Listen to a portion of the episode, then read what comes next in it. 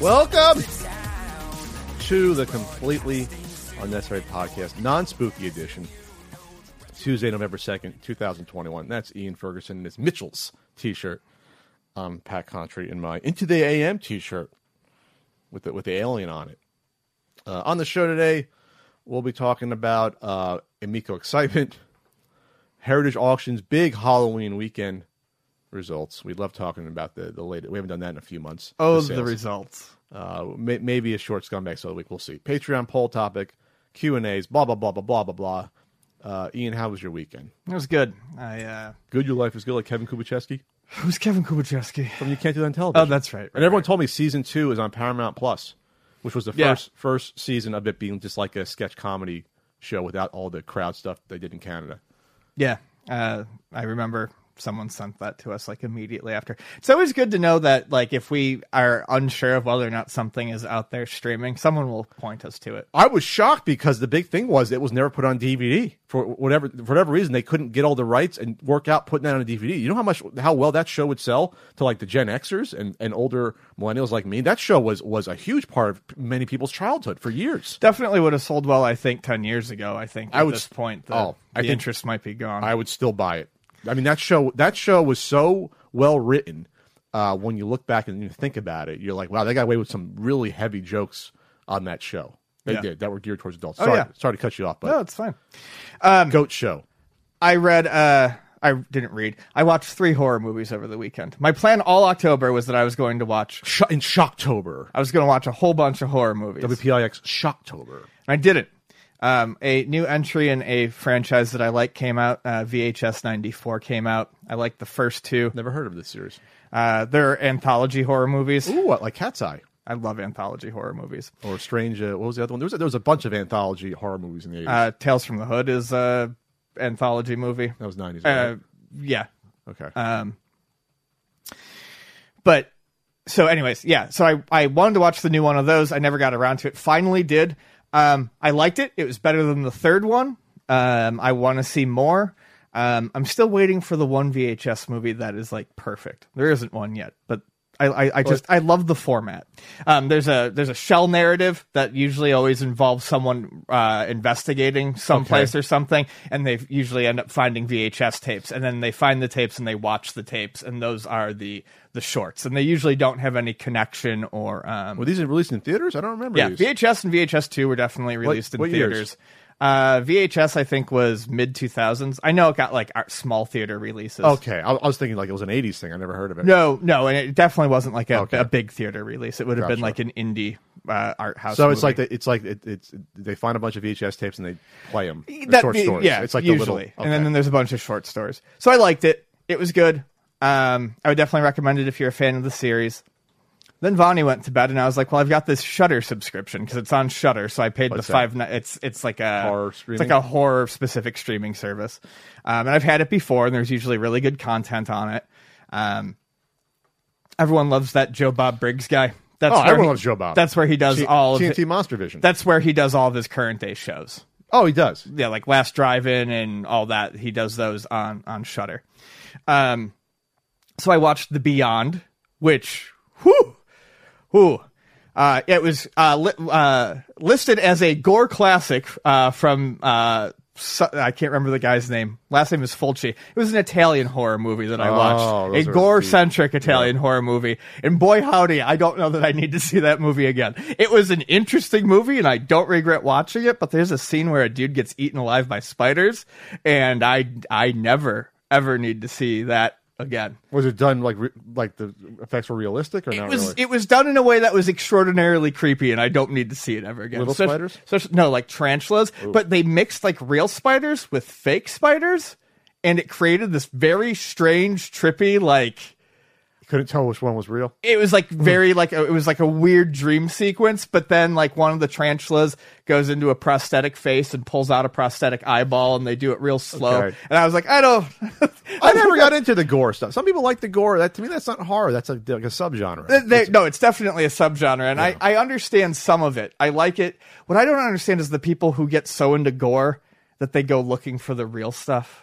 Uh, well, they'll, they'll, they need they need help. like the rotten.com shit like from back when People that was a was a website Faces of Death. yeah no i like the gore in horror movies because You it's, know it's it's an art form too like it's impressive the, what they're like, doing Like the Savini effects and the Friday Thirteenth stuff, is, or Nightmare on Elm Street, is super impressive. it's cool to see once you get past that point where like you're afraid of it you're like there's some Yeah. artistry going on like here. the arrow through Kevin Bacon's neck that is, is, is, is a classic yeah, Yeah. it's a fucking classic scene um but yeah i don't i don't need the the, the real stuff Spoil- But- spoilers, by the way. You know, Friday Thirteenth came out uh, when I was born, the actual day. May Oh, really? 80. Yeah, I, I learned that the other day. I was like, Oh, shit. That's why I'm crazy. Maybe and then i watched chopping mall Chopping Mall, which is about a, a group of teens that get locked in a mall and they get hunted down by three security robots. okay. Oh, it's all right. So kind of a tech slant to it. Uh, yeah, it- honestly, it was uh, from 1986. I wish it had lived up to the promise of the premise and the name a bit better, but it was still Uh, Okay. all right. So remember, remember the the unidentified VHS. I remember that horrified me when I was four and five. Yes, we've got a, an we- answer. We've got uh, three people sent it to me on Twitter and email. Uh, it's not exactly what was in my mind. We're talking about a memory that's now like 36 years old. Sure. Uh, Wizard of Gore somewhat matches my memory. Um, I thought it was a saw blade, but a chainsaw chainsawing the woman in half, and it's very graphic for a VHS cover. It's it's an art. It's a it's a it's someone drawing it. So the Wizard of Gore came out in 1970, and from all accounts, it's a terrible movie. Oh, Like, probably. really bad effects. Um, they did do that in the movie where they they saw someone in half with a chainsaw, and they, they did the effect by having a real woman in the top, legs moving on the bottom. In the middle, they put like sheep guts and did it. So it, it probably looked like crap though, but that's Sure. where the cover comes from. So when you see that cover, you're like, how is that allowed? Like that's super graphic to have that cover. Someone getting chainsawed in half, a woman in a, in a bikini. Which probably doesn't happen in the movie. I know someone gets chainsawed, but I don't think it's probably in a, in a bikini. But the movie's the, the movie's about a guy that hypnotizes audience members to come be um, his like like servants slash uh, you know helpers on these gory tricks. But the person survives the trick, but then dies of of the wounds from the trick later on at home. And there's a detective that goes and investigates, or an investigator. I read the synopsis, and I'm like, well, that sounds like an interesting sort of premise, but it's a low budget, shitty movie, though. yeah, I mean, I'd probably get some kicks out of it. Maybe. Well, there you go. You can check out the Wizard Wizard of Gore.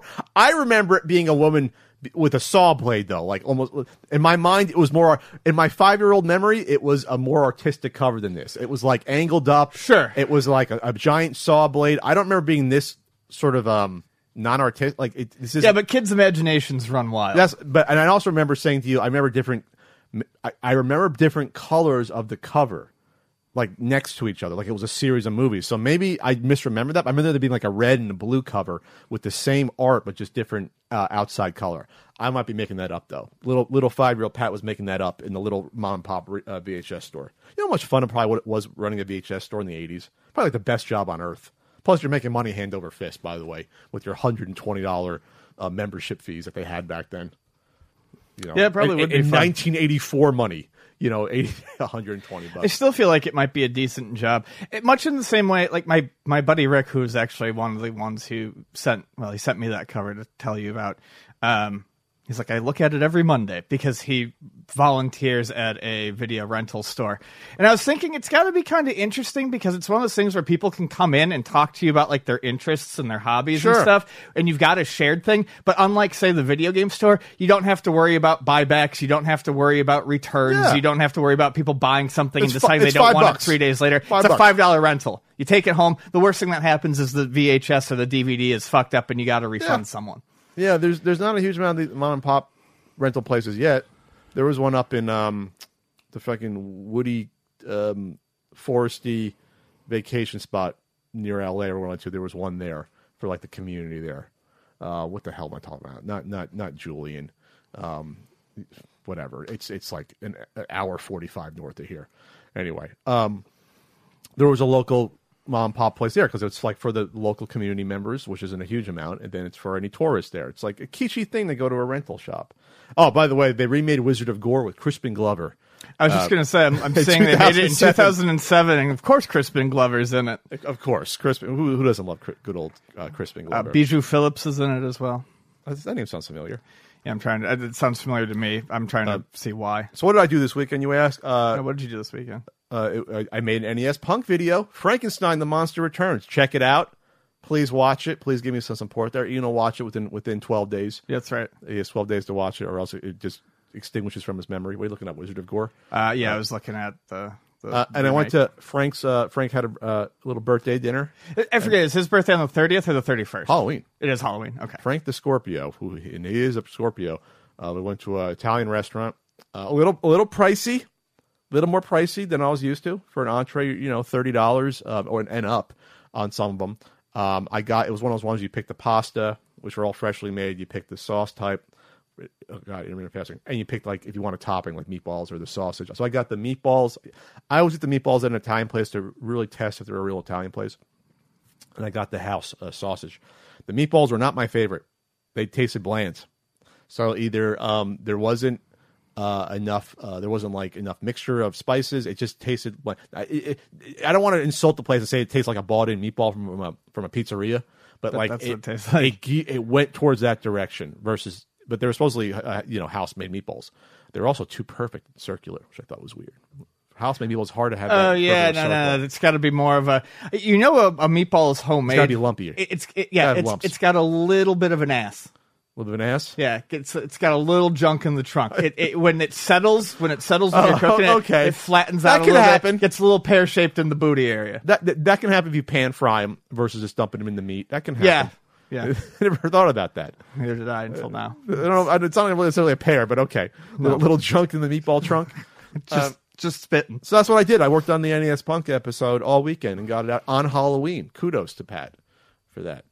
You see about this Facebook re- rebranding to, to Meta? Yeah. Uh, I mean, I haven't used Facebook in over a decade, and I will probably continue to not use Facebook. I think my last uh, real post on Facebook was sometime around 2010.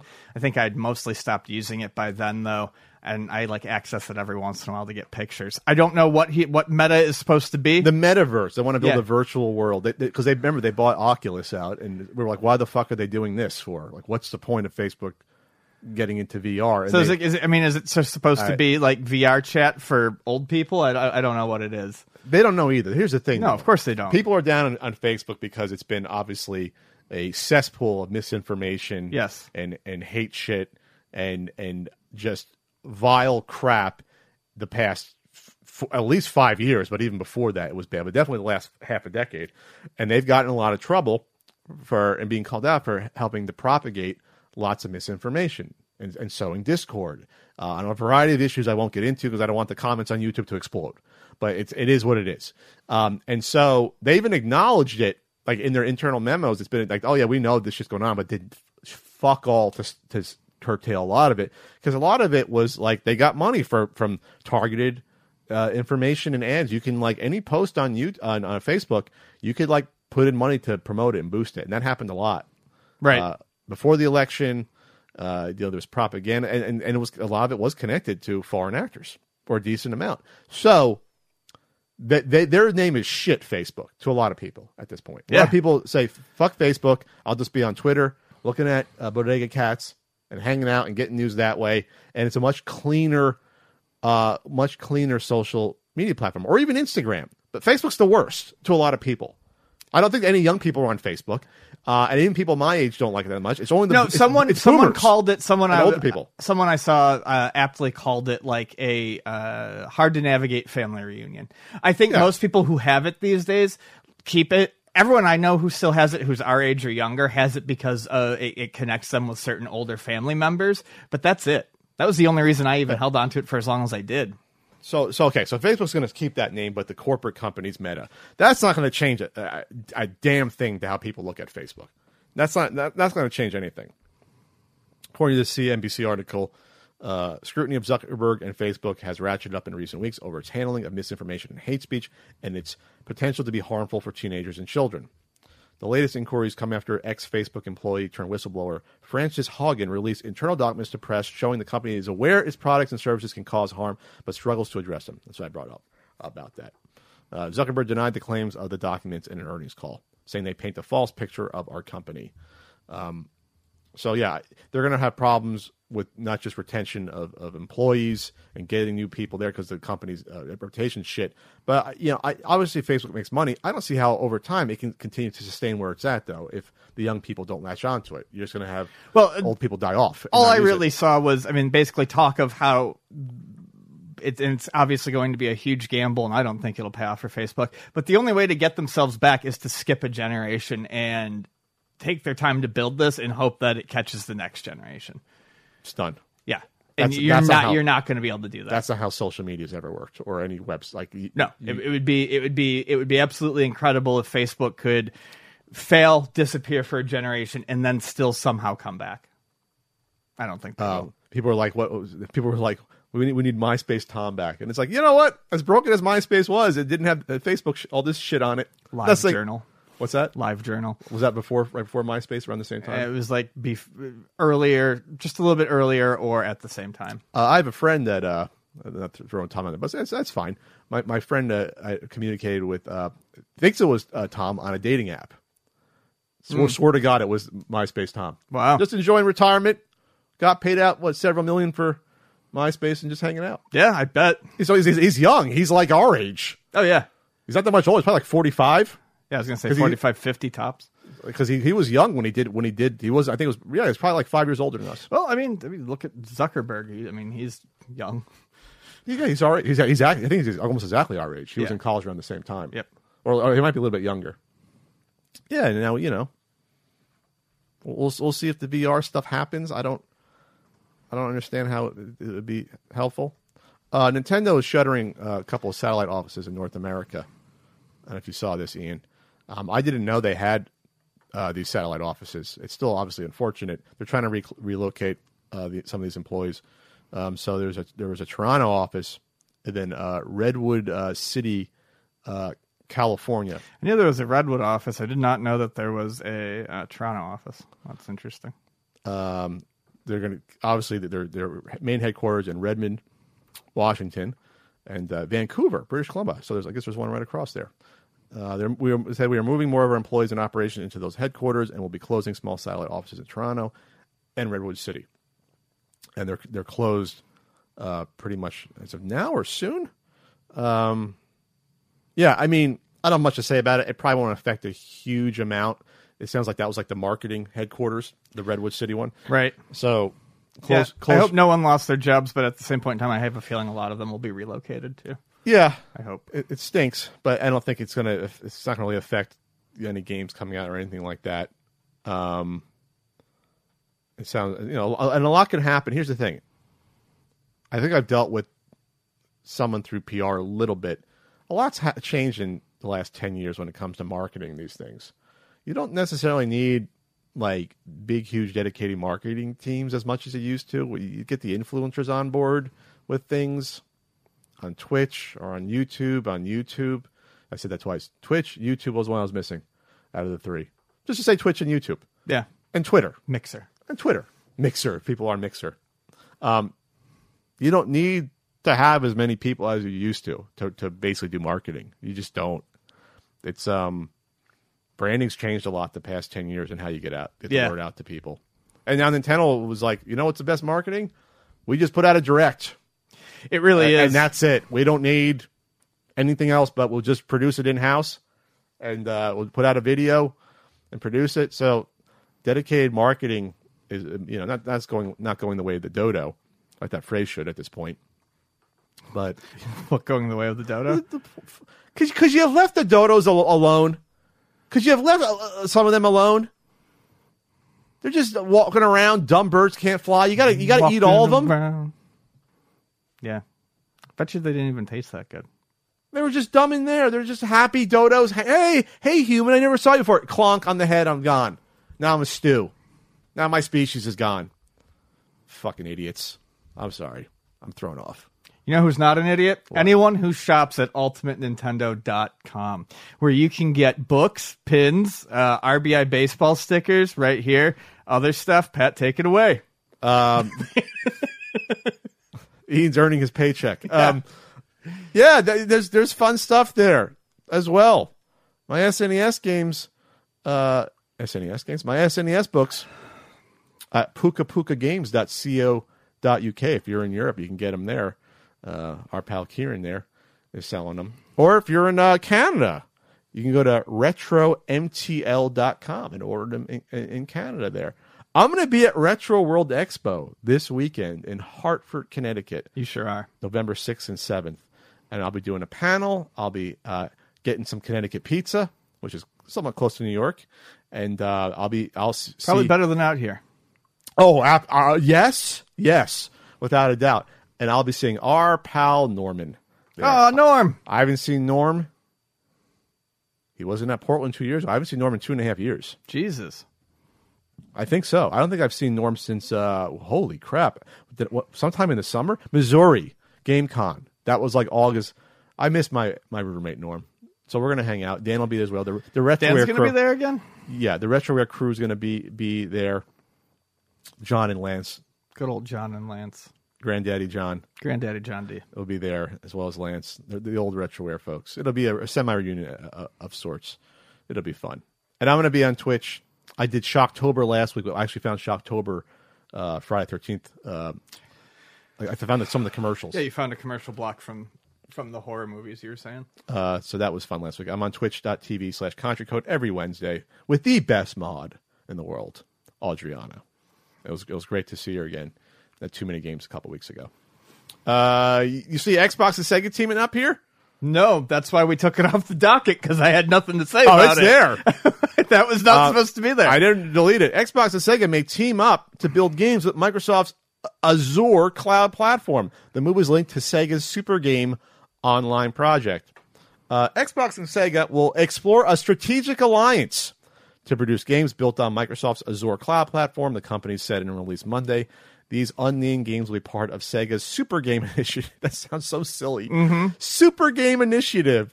Come on, Sega. You're the making it too Super easy. Game Initiative, Which is designed to create online community centric titles based on existing franchises. right out of the Okay. MCU writers' room. Okay. So this this is a partnership the same way a- it's a partnership when you buy pizza from Papa John's, as as has been joked about before. Uh, it, it- I mean, you're using their cloud platform. I don't think Microsoft's going to be looking, you know, like producing Sonic games uh, w- with Sega. I don't, I don't see that happening. It's just like probably like a support, you know. Yeah, no, this is literally just a, a, a company being signed up to use a service. Yeah, but it's Sega. You know, uh, you like this quote? Sega has played such an iconic role in the gaming industry and has been a tremendous partner over the years. Microsoft's Sarah Bond said in the release, "Together, we will reimagine how games get built, hosted, and operated." With a goal of adding more value Oh, I love value. to players, Love it. I love value. more value to players and Sega alike. Can't get enough fucking value. Oh, that got worse as I read it. that got worse. Yeah.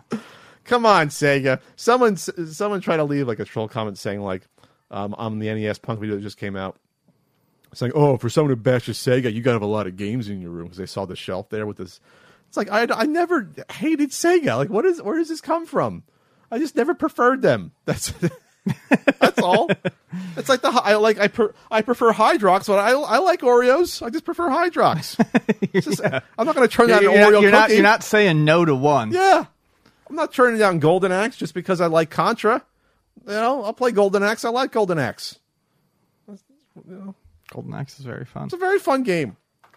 That was a system cell. That was a killer app to me in the, in the pre pre Sonic Genesis days, which are interesting.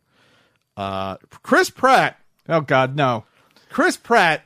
I thought this was a joke when I saw this. Yeah, and this goes too. back to my my scolding of Nintendo for this is what you get Nintendo for not listening to Pat. This is what you get for getting the safe choice of Chris Pratt to voice Mario. Because now, on top of doing the Lego guy in those movies and now doing Mario, Chris Pratt's going to voice Garfield. Like, what's happening? What's happening here? It- It's, what's it's insane. What's happening? Who- What, what- does Chris Pratt have information on someone? Like how how does he keep getting the, getting these voice roles? I'm sure he's a nice fellow, but this is this is weird. Yeah, it's very I- strange. This is so strange. Um, these are these are really big roles. The Lego movies were huge. Mario's going to be a big movie. Garfield's a big property. How do you go from Lorenzo Music and, and Bill fucking Murray to Chris Pratt? That's not even close to the same realm of type of voice. No, it's absolutely different. Is that all he's done? I'm trying to find that out. I feel like he's done more voiceover stuff. Well, well, apparently now he's the he's the uh, voice du jour. So Um, and now, maybe not. and now people are, are making fun of it that he's voicing uh, someone in, in uh, um, Ghost in the Shell. Uh, vo- voicing, Oh, yeah, I saw there's that, All these, yeah. Now there's all these jokes, but like you can't make it up.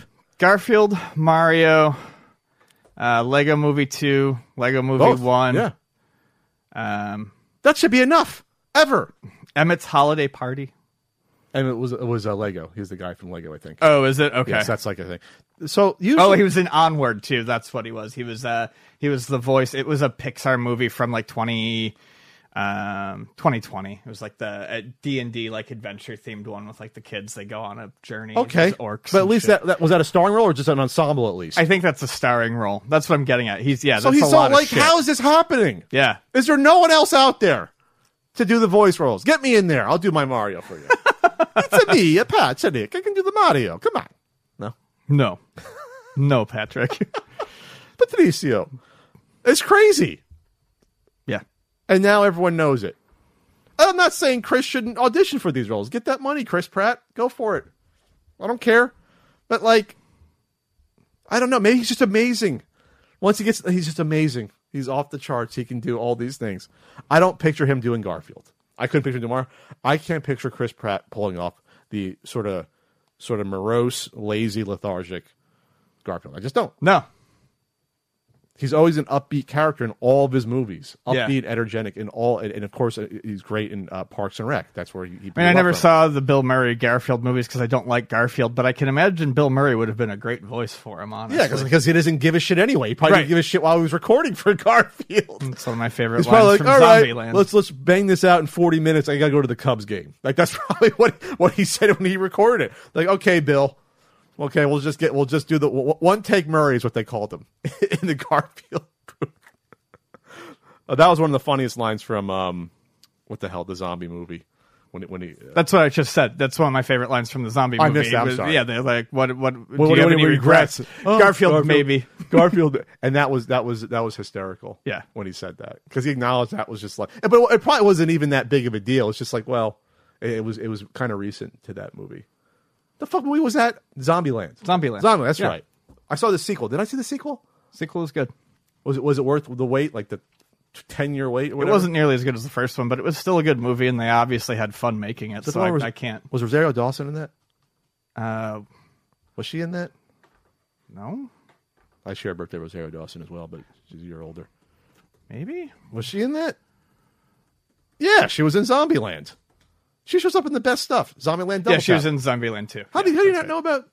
No, I, I mean, I was thinking about. You're right. No, yeah, she was in there. okay, I got to check it out just for that alone. And Woody Harrelson does not age between the two. No, it's it's it? getting to the point where it's weird. It's getting to the point where it's it's, that it's, hemp it's, kind of fucking creepy. He has looked the same since Natural Born Killers. And that was 30 years old. He's 60 by now. Yeah, You still have to see. Um, God, that was uh, amazing. The, the the fucking HBO det- uh, True Detective with him and I still gotta watch that, McConaughey? yeah. yeah, I gotta watch that. season one. It's amazing. The, the two of them together, and that was already like probably seven years ago or so. That came out. He's 60. He's Yeah. 60. Woody Harrelson. Mm-hmm. Okay, in that picture, he kind of looks 60, but they make him up. I guess he doesn't look. He's 60 playing Carnage. Like who'd have thought that? Yeah, it's nuts. Natural Born Kills. That was at 93, 92? Yeah. Yeah. So he was so he was born in he was born in 50, 1950. That makes sense. From Midland, Texas. Yeah, check out check out uh, True Detective. That was that was really fucking good. There. All right, we, we're gonna we're gonna talk about some other stuff and have fun. We're gonna talk about other stuff. If you're an athlete, you know the greatest motivator of all is the fear of letting your teammates down. After all, a team is only as good as its weakest link. So you owe it to those wearing the same jersey as you to be your best every time you step on the field. That's why there's no vape in team.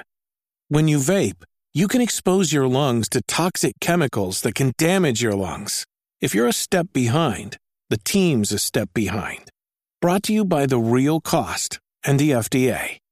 Vuori is a new perspective on performance apparel. It's perfect if you're sick and tired of traditional old workout gear. Ian, when I go to the gym sometimes, I might, you know, look like I'm ready to work out, but if I step into the supermarket, I look out of place. Not with Vuori. Everything is designed to work out in, but doesn't look or feel like it. It's comfortable if you want to wear it all the time, just lounging at home, go to, going outside, going to the restaurant. Seriously, it's more comfortable than whatever you're wearing right now and it's very very versatile. It can be used in just about any activity. You want to run, I do yoga. If you want if you want to train in it, you want to go jogging, or you're just running errands on the weekend. Vuori's got great stuff. I'm a big fan of uh, light jackets. They not only have hoodies, but they also have what they call the Sunday Element jacket. They have windbreakers. They have pullovers. So in addition to the gym, a lot of this looks great for camping. They also have jogging pants and really nice looking shorts with tons of different patterns. The Yeah, core this- short. The Kore shorts looking good. They have uh, they have camel uh, patterns. They have solid prints. I like the seaside hoodie. It's a classic zip up hoodie. It has a four way stretch and soft brushed fleece. I love those sort of hoodies. You can you can wear them wherever, and they're stylish as well. So Vuori is an investment in your happiness. For our listeners, they're offering 20% off your first purchase. Get yourself some of the most comfortable and versatile clothing on the planet at VuoriClothing.com slash CU podcast. That's V-U-O-R-I clothing.com slash CU podcast. Not only will you receive 20% off your first purchase, but you'll enjoy free shipping on any U.S. orders over $75. And there's free returns. Go to VuoriClothing.com slash CU podcast and discover the versatility of Vuori clothing. Has Gonna your, talk about Tommy Tallarico. Ian, has your excitement for the Amico been ruined? My, the excitement for the Amico. My excitement for the Amico has, in fact, been ruined. Uh, someone over at comicbookresource.com, uh, let me get their name here, uh, wrote up a uh, Cassidy Stevenson. Uh, wrote up an article called "Intellivision Amico: Ten Things That Have Soured Fan Excitement for the Console," and it's a uh, again like a lot of these articles that have been coming out. Doesn't go super super deep, but it's a good recap and a a good. It's a good thing for people to see if you if you are genuinely learning about the Amico, and you Google it. This is the sort of thing that you want to see because it delivers information And it's a listicle. yeah, it delivers information in a fast, concise way. Um, so we're just going to go down through these real quick here. Uh, 10. The release of the Intellivision Amico has been delayed three times. Sure enough. That can That excitement. is absolutely, a warning sign. Uh, the lack of game options to play. And then she goes on to talk about uh, it will have six games with it Astro Smash, Shark Shark Skiing, Cornhole, Farkle, and a still unidentified six game. It's like they forgot about that sixth game. I'm ho- They're probably hoping people forgot about it. They're hoping that's going to be the killer app. And they said about 20 to 30 additional games will be available for purchase when the Amico launches. okay. That's what they say. Okay. And then one new Um, game will be released on the shop every 10 to 14 days, which was something that Tommy definitely said in the past and would probably change his tune on now if someone uh, complained about it. Um, because it's all misinformation. But yeah, one new game after your initial slate of 15 minute long games is played through every two weeks is not going, that's not a recipe for success. And we- we can do the dramatic number eight. Uh, the dramatic price increase for a retro console. Um, yeah, there's no way it should be as expensive as it is. Tommy has said before that the price point is. Uh, I mean, I don't know how else to put it. Artificially inflated. Yeah, he said the markup is huge it on was going to be 149 to 179. Yep. And then I misspoke about the price. I got attacked. Uh, and Tommy tried to say all my opinions were wrong because of that. And then I ended up being right in my prediction of the price anyway. But he So- has he has bragged to people on the message board about how the markup is incredible on these things. and Yeah, that retailers love, them retailers love us. I'm hosing you for this shit. Retailers love us because of it. Why This would you say that? This is six year old cell phone tech, and that should cost 120 bucks maybe. But you know what? That's fine. The target audience is unclear. Number Not a seven. whole lot more to say about that one because that's been my problem since day one. That's- And no matter how many hundred people, two hundred people try to tell me that they that the market is for them, okay, then you're the market and you can have fun with it. But the market is already When we say occupied. when we say there's no market, we mean to sustain a product and an ecosystem to have it be Yeah. viable. Of course, it's going to be. I know what their target audience is, but that target audience exist. doesn't exist. Nintendo ate it up. Yes, it's got to be people that know the Intellivision, that have kids and grandparents, but don't play the games on the cell phone, but like cell phone quality type of games, Ian, but don't already, but they may not play. you start doing aerobics in order to justify like what the smallest concentric circle point of what the hell that is. Yeah. Number six, number.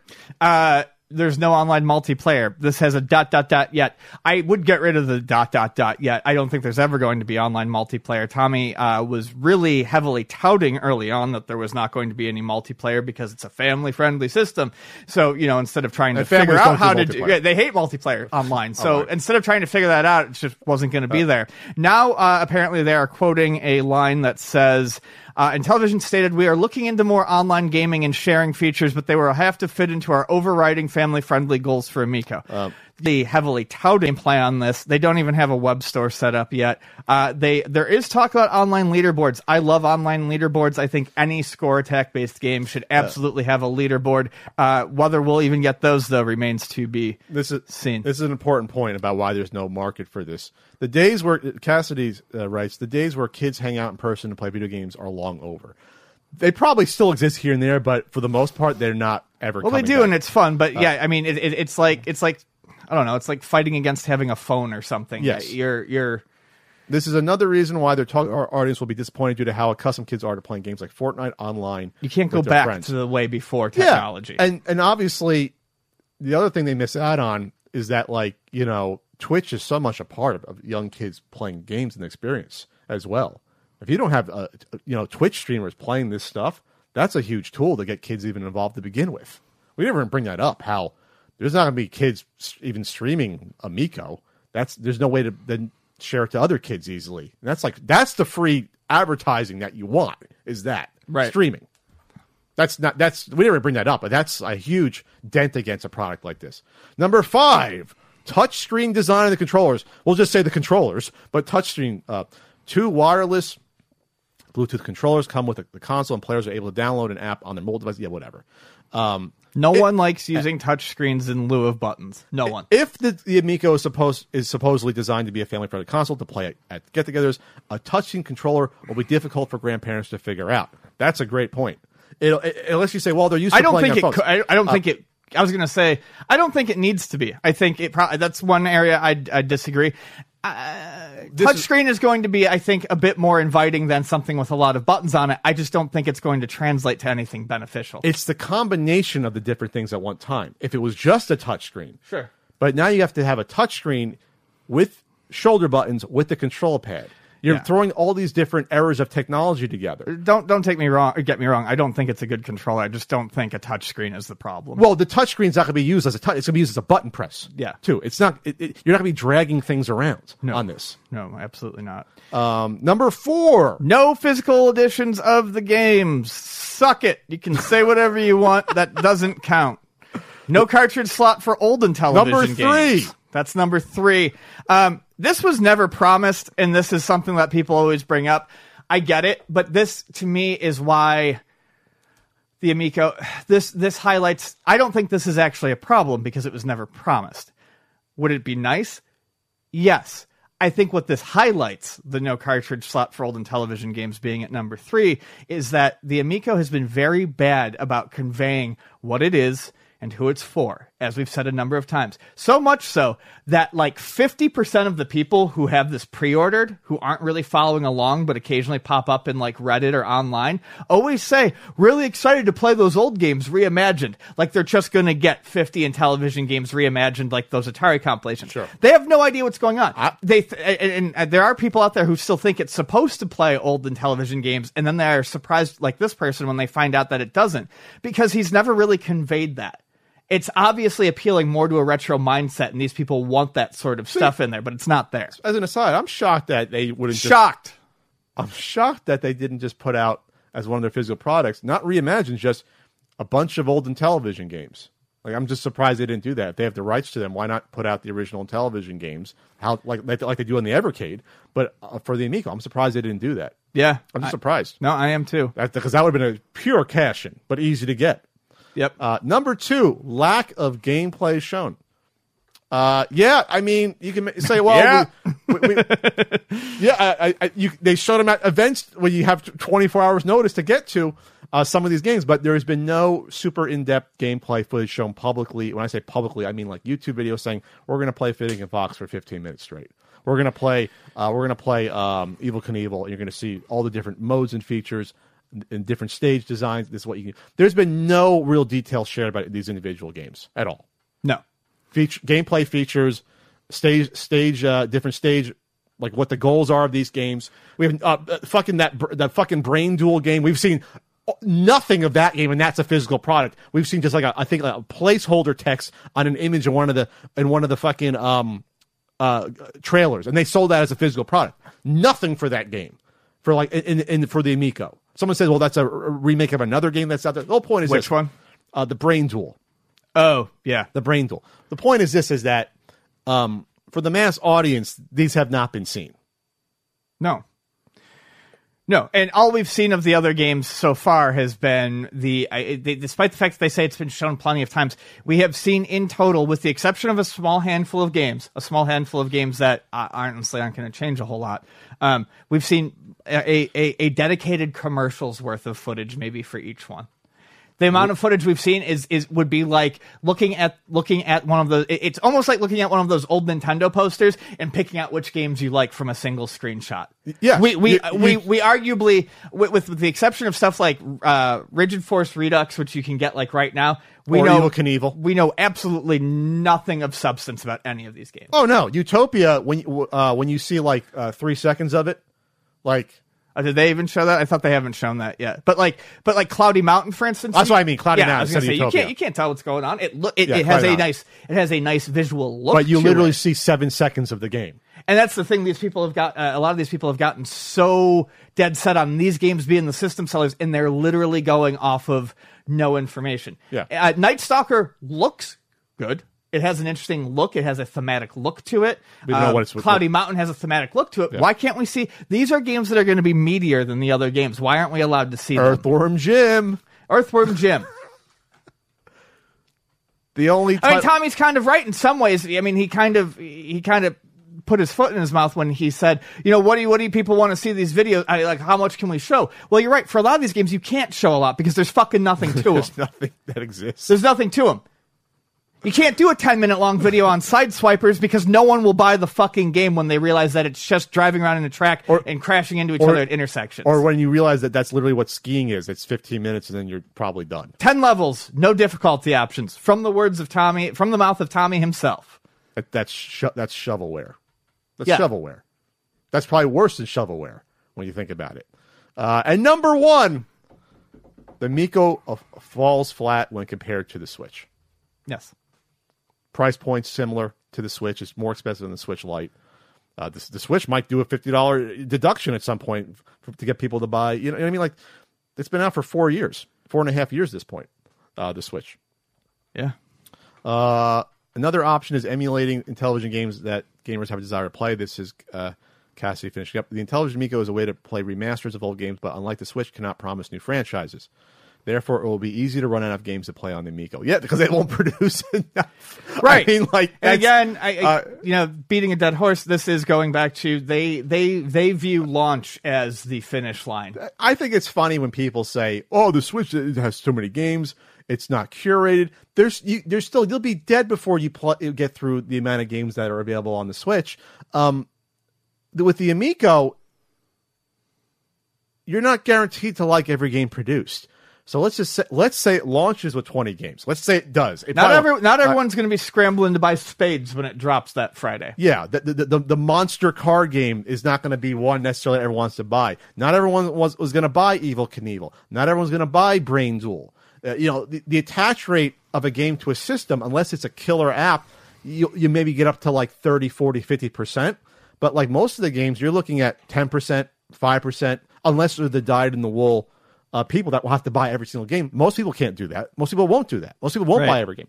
So they're you're going to run out of games to play. You absolutely will. Mm-hmm. And that's a great point that we don't hit upon enough. But, you know, it's hard to communicate in what's going on with the console, of course, when you don't put out gameplay videos. But it seems like, uh, according to Atari Age, Oh, there's going to be an FAQ soon, an official FAQ. an FAQ update that is going is being crowdsourced right now in, in the good old Atari Age forums. Tommy's literally asking people to submit questions uh, to update the FAQ. So there's no What a, more what, a, what a brave boy. no no more misinformation out there. Information direct from the, the horse's mouth. You, you think that you would have had your FAQ finished about your physical product before it was in people's hands and got their money for it. But hey, I'm just crazy. You know, in terms of knowing about how, how RFID works and whether or not, you know, you'll be able to, if someone will be able to steal your game and put the uh, code on your system, you think that be, would be all buttoned up and clear before the product is in people's hands. But, but like, we don't know when the console's coming out anyway, so it doesn't matter. It doesn't matter. It's, it's a, cl- it's clown show stuff Yep. you're crowdsourcing information about your multi-million dollar company for your product like you're you have investments investors you have people that think uh, for some reason that this can compete with other video game companies. Like uh, at some point you have to act like a real company at that point. You imagine if nintendo waded into a forum and said hey everyone switch is coming out. What are some questions you want us to answer about about our product before we put it in your hand? What? What?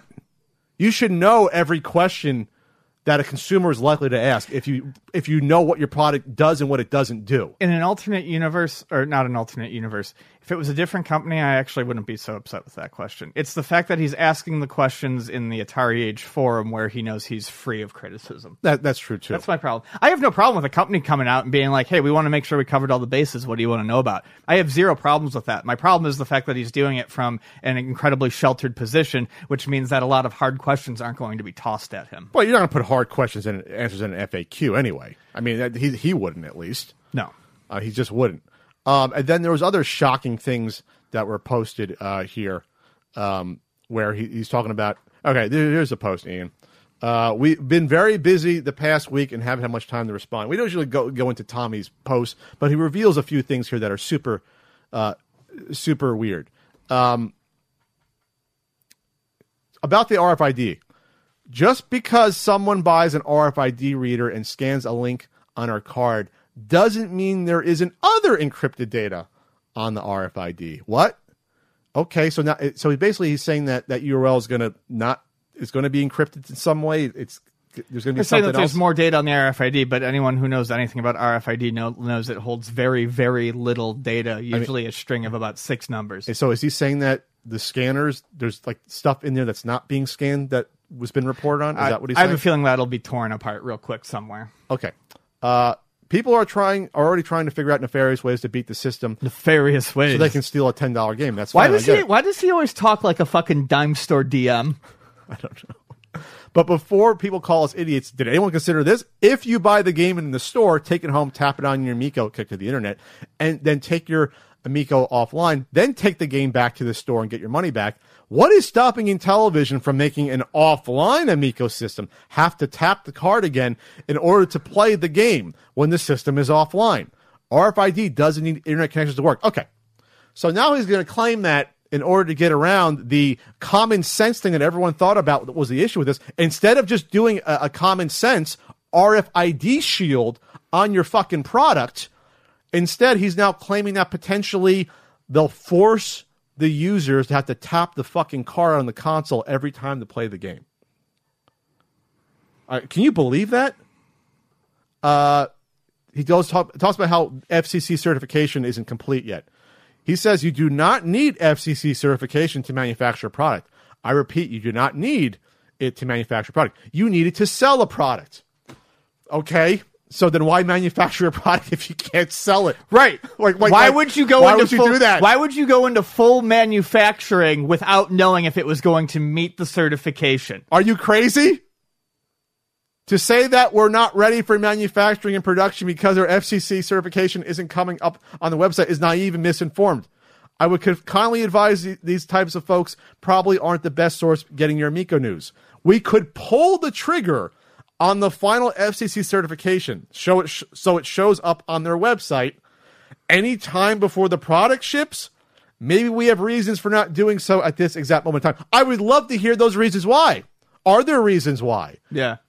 pulling the trigger to me infers that there's an inference that it's we already know we're going to pass we just haven't done it yet for some strange fucking reason why would you put off the testing of that. If if this is done, all the parts are completed. Why couldn't you have done that already?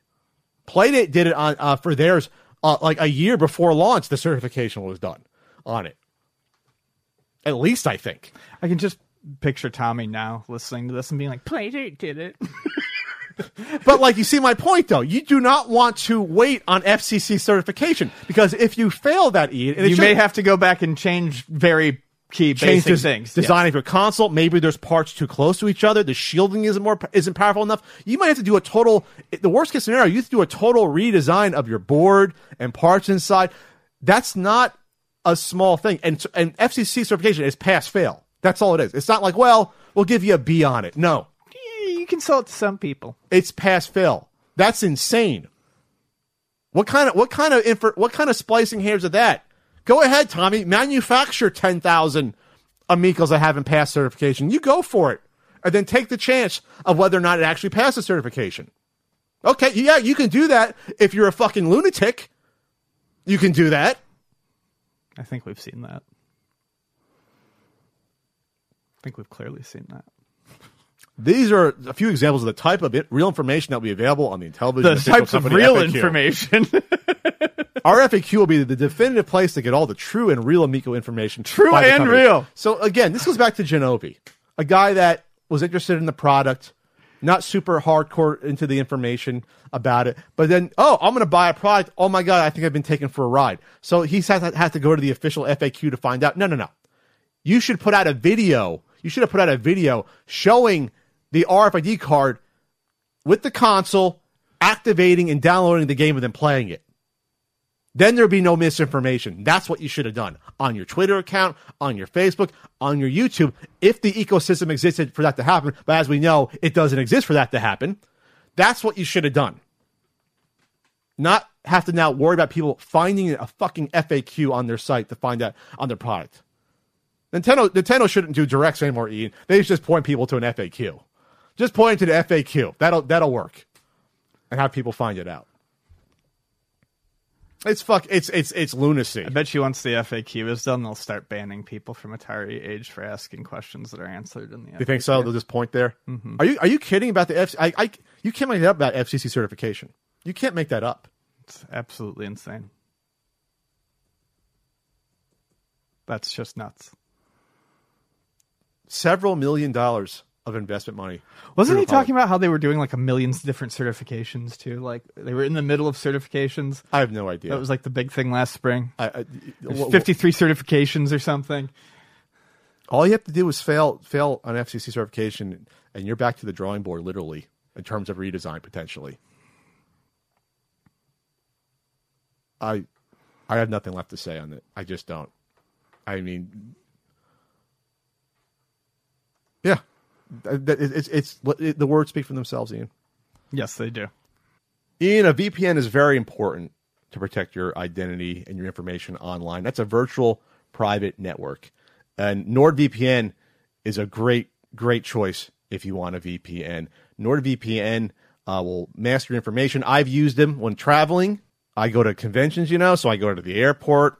I get Wi Fi there at the hotels. And it's that extra layer of security to make sure there's not people out there trying to steal your information. Or, you know, if you're just hanging out at home online, you don't want the ISPs to know everything you're doing. It's not it's not any of their business what website you're going to or, or what you're what you're doing. It, it really isn't.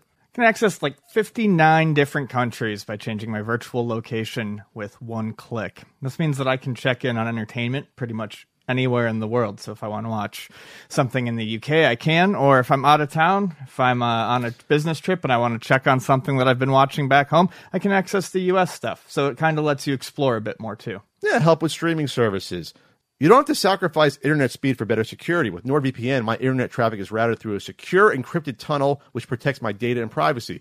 I can also have NordVPN up I can also have NordVPN on up to 6 devices. That's like your laptop, phone, smart TV, iPad, even your router. So all your devices will be protected. All right, it's Cyber Month deal right now. Go to nordvpn.com slash cupod or use coupon code CUPOD, that's the letter C-U-P-O-D, to get up to 73% off your NordVPN plan, plus one bonus month for free. That's nordvpn.com slash cu pod. Get going. Protect yourself. NordVPN. Uh, Ian, Heritage Auctions had a Halloween spooky graded game auction this weekend. I saw some of these games at uh, Retropalooza. They had them at the Heritage Auction booth. Oh, really? Oh yeah, absolutely. They had the Cheetah Men 2 there that went for, for eighty four hundred dollars. I had the conversation about uh, with a few of the people there. I'm like, well, I said, I said to them, no, this is interesting because almost all of these are sealed games. Cheetah Men 2. I said it's hard to find a non sealed Cheetah Men 2. It literally is. They're like, ah, I don't know if they knew that, but I, I told them about that. You know, I don't know if they know the story, the Mike Etler story, the Cheetah Men 2, finding them and sealing them. And that's not a factory seal. I didn't think about that. So does that even qualify as a sealed game anymore? That's another interesting question. Interesting. It's not a factory seal. Cheetah Men 2. It's just a it's a seal. It's a seal. It's not a factory seal. Right. Um, so how does that play into that? Anyway, so they had their auction results, and the the one big thing that that I saw people like Seth Averson point out, for example, like the Super Mario Brothers that was sealed only went for four hundred ninety two thousand dollars. Didn't go for a million. It didn't go for anywhere near uh, a two million that like the the one that the Rally app sold that they Right. had investors for. So people are saying, "Oh, this is a correction in the market." No one panic, and I'm like, "Yeah, four hundred ninety two thousand is still fucking insane Right. for for a game a few years ago you, you could have got for probably four figures. It's it is, is absolutely insane still, but what if the next one comes out and it's less than that? And the next one. So the the people that are invested in this, they, they have to at this point, if they're in this uh, with a lot of money, they have to hope that the prices keep going up because if they continue to slide over time, it's going to be harder and harder to hook more people in to keep Yeah. buying, or Right. for them to recoup their investment. It has to look exciting to get people to keep doing this. But the thrill might be gone. I mean, it's still exciting, but it's not exciting as a 1.5 million dollar Mario 64. Right. And it's funny how much that $1.5 million Mario 64 has really changed how we look at this in just a couple of months. Well, not how we looked at it, but Well, yeah, in but general, Yeah. in general. Well, I just, and I also mean saying that uh, a half a mil for a Mario 9.4 is unexciting. I- I yeah, mean, yes, it's unexciting. It's still insane because even two years ago it wouldn't have done that. all I'm getting at is they they want to see prices going up and up to get if they're if people are going to jump in. If they see something Um, that dropped, you know, uh, estimated value was two mil and it dropped to half of one, um, that's not going to get it. A lot of people are going to have pause. I had a conversation with, uh, I believe Barry from Heritage Auctions. He's the guy with the glasses that usually does the gavel thing. I had a conversation with him at Retropalooza. Barry. Uh, when I brought up, I brought up the fact to him. We had a nice little conversation at my booth. I think it was on Sunday. He's like, "Hey Pat, I didn't know you realize you realize you were here. I always see Barry, Comic Con." And I, um, I and I said to Barry, I was like, you know, the the, the prices they're if they're softening, that's not good overall. Uh, but I said, you guys though doesn't matter to you guys. You make your percentage no matter what. It doesn't matter. And he goes, well, it still you know it still hurts us. We're making less money. I said, no, no. no. I said, Barry, you're not. You have zero financial risk at Heritage Auctions. You Yeah. get in. You get in games. You con- you're consigned to you. You sell them. You have zero risk. I said the guy that just bought the 1.5 million dollar Mario 64, they're at risk at losing tons of money. And that's what I was trying to impart to them, but they shouldn't care. That's the whole point. I said, even if there's a, the point was this. He was trying to say, well, if there's a downturn in the market, it, it hurts Heritage Auctions. Oh, sure, it does. It hurts their bottom line. It's bad for business, but it doesn't. I mean, It's- they're, well- they're not put, they're not gambling on the future of these. they're still making money hand over fist Yeah. because they get their 20% uh, premium buyers, but they also get, for what I learned, it's around 10, 15% uh, from the seller that you don't see that.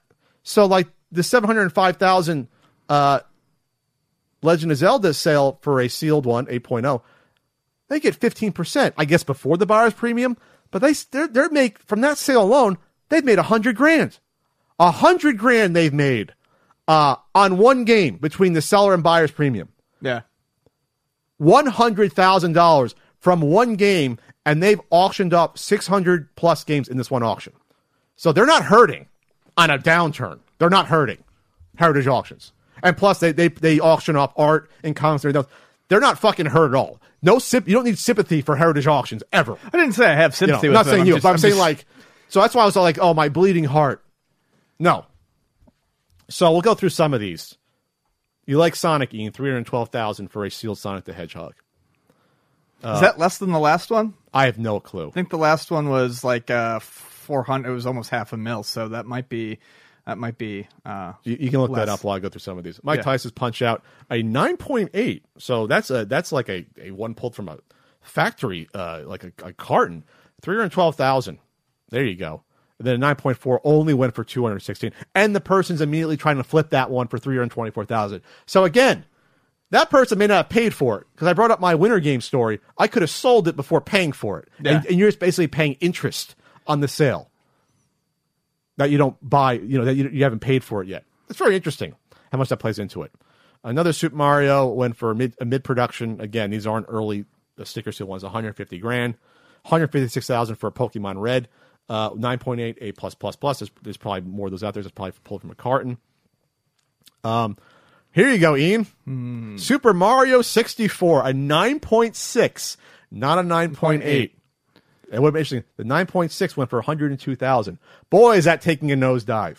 it is. Oh boy, oh boy. It is, but I do think, and I and I hate it. And it was it wasn't until Vonnie explained it to me, you know, when I met her. But we with with with those Yes, numbers the- in, the in point eight specific, is we really do have to make sure we're only judging the point eights. No, I get it, but like, It's not a good sign, no. but because I, I think- would I, I would wait for another nine point eight before I said much of anything. Well, let's let's look up the last one though. Look up Wata Super Mario 64 9.6. I'm gonna see what comes up. Now, now I'm curious on that. Uh, 9.6 uh, sold. Seven have been sold. Um, I'd guess that they might be less. Uh, that well, that was actually the first 9.6 that went. Okay, one was a player's choice. Okay, so it's hard to judge that. I'm surprised about that. Either way, though, you're going to have sealed Mario 64s at almost every auction until the end of time. Whether whether they're 9.6, Yep. 9.8, because the 9.6 was pulled from a factory case probably as well. Sure. Probably was. Uh, Twisted Metal. I like the PlayStation 1 ones because it's interesting because you don't see that. Twisted Metal went for 87,000. Okay. Okay.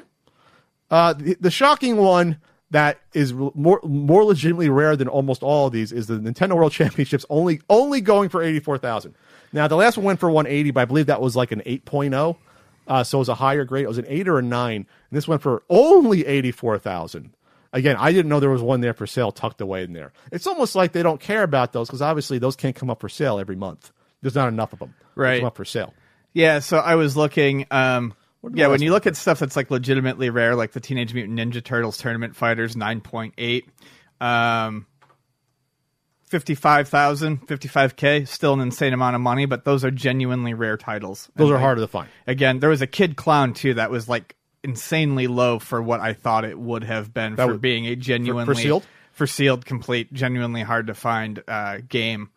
Um, dang. So the 8.0 NWC went for 180,000. You can make an offer to the owner for 270 or more. The 5.0 went last November of last year for 52,000. So 84, you know what? That's probably somewhat of an maybe that's somewhat of an accurate price or more in the realm of non-craziness. You know, cuz that's a different different audience again than people buying Sure. a sealed uh, twisted metal. Uh, Halo, a 9.8 Halo, not for resale version, 84,000.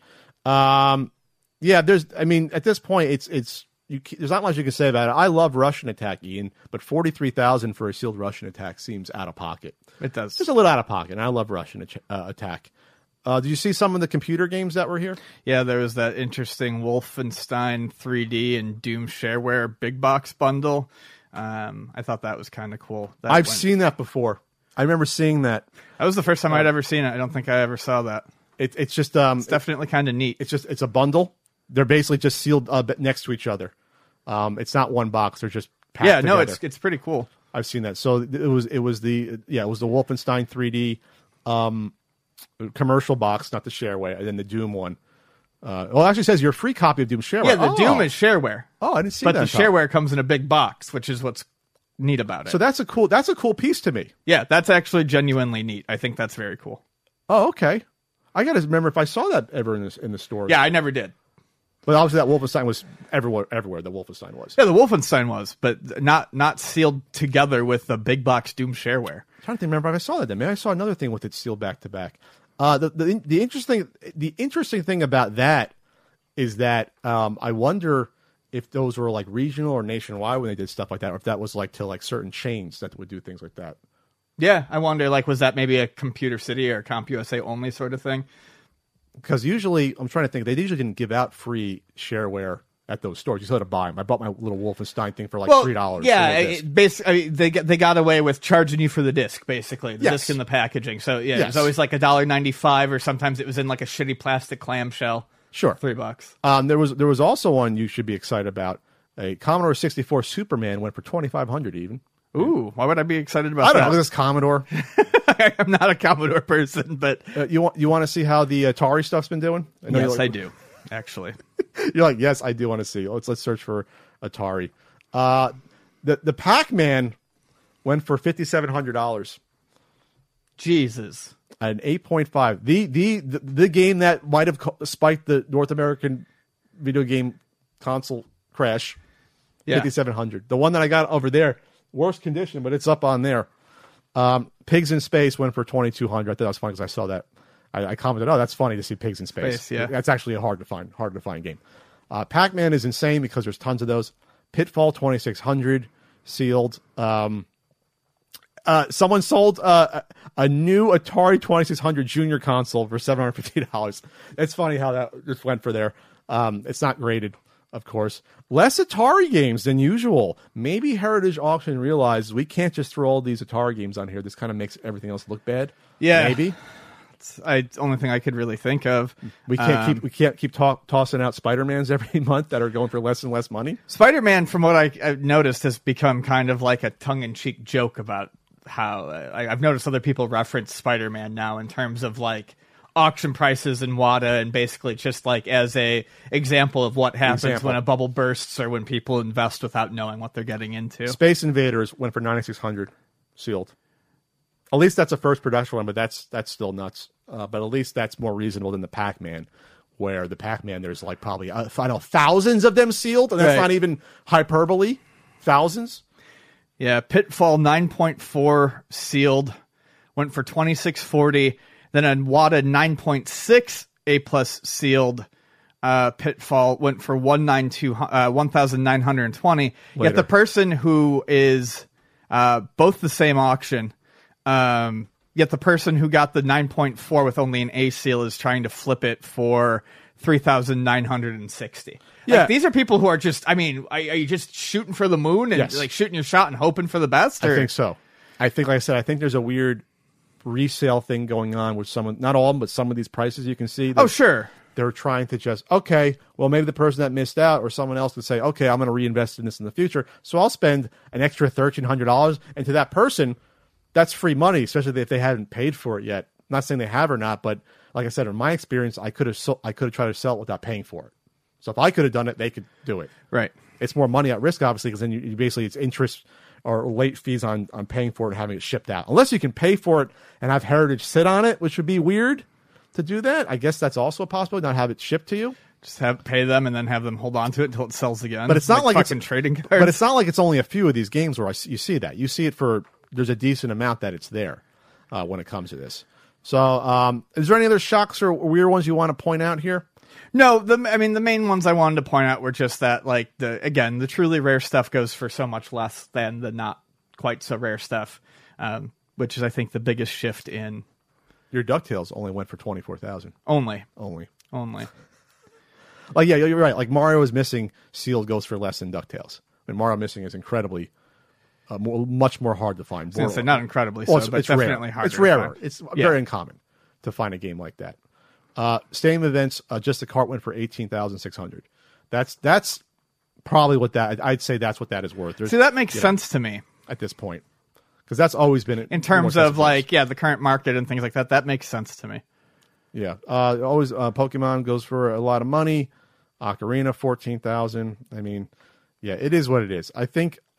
Wow, there's actually there's more. It's like every third or not no, not even. I'd say thirty percent of these have a resale offer on these. Yeah, it's crazy. It really is just like trading cards. Like they're buying, hoping No, no, they got no. it for low enough to resell it. actually more than that. Not the super, the super. Actually, the Sonic super high end. There's an offer at three twelve, and there's also for Mike Tyson at two sixteen. All right, I have a thought now. We brought this up before. I think, I think uh, this was brought up in the past about, uh, you know, what happens if these aren't paid for.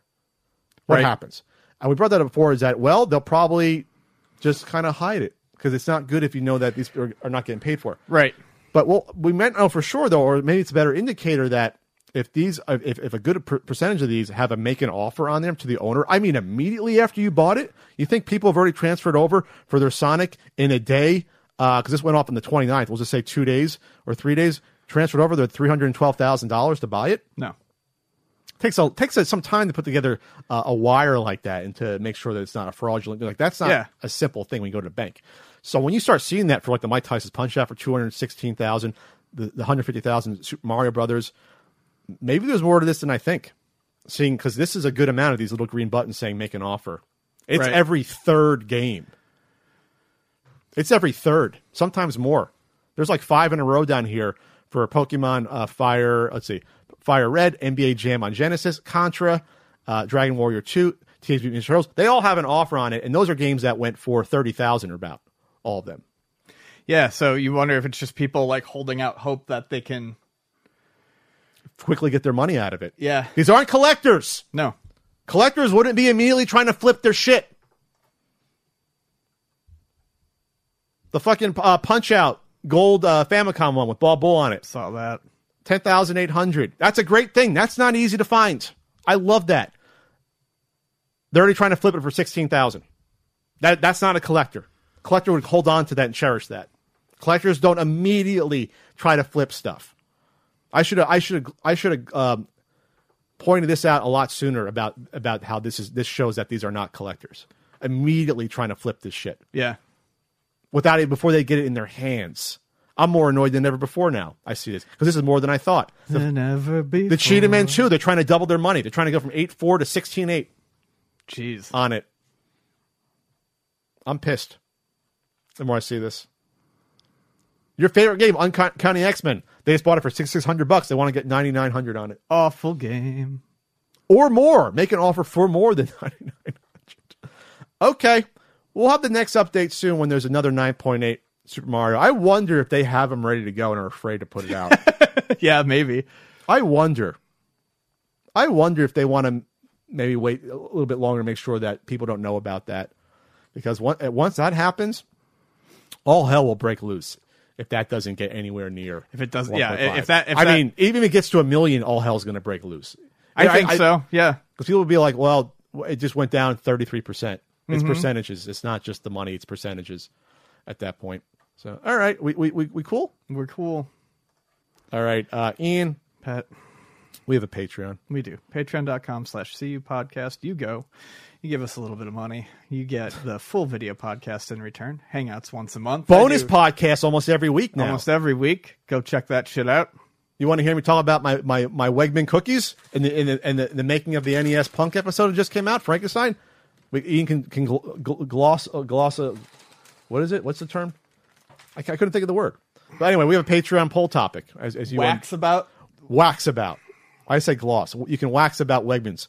We have a Patreon poll It's second place as Ian d- de-dresses. What what video game character do you look look up to or admire? Twenty four percent. And in first place, with the bullet, the most important game consoles ever ranked. This comes from uh, the retro Substack from Seth Abramson. Nice enough to send me this, and we can go through this. So just like we went through with Seth, the the um the worst NES games before, this was a simple um sort of method he's he used. Well, not simple methodology where he compiled via 55 media outlets and experts the definitive ranking of all 138 video game consoles ever released. This has this has stuff that to me doesn't even count as a video game system. Lots of stuff in here that doesn't count, frankly. but it's if it if it plays a video game in one form or another, uh, it is ranked. Um, so the methodology was only all time rankings were considered, only best ever rankings with at least 10 consoles listed were considered, only lists that jointly judged handheld and full size consoles were considered, and a bunch more. Sales data was not considered, nor lists predicated upon sales data, so it had nothing to do with the popularity. This also includes things like the minis and stuff like that. Sure. If a console appeared on a best ever list, but also appeared on a worst ever list, it received points, additions, and reductions. Commensurate with the metrics used for both.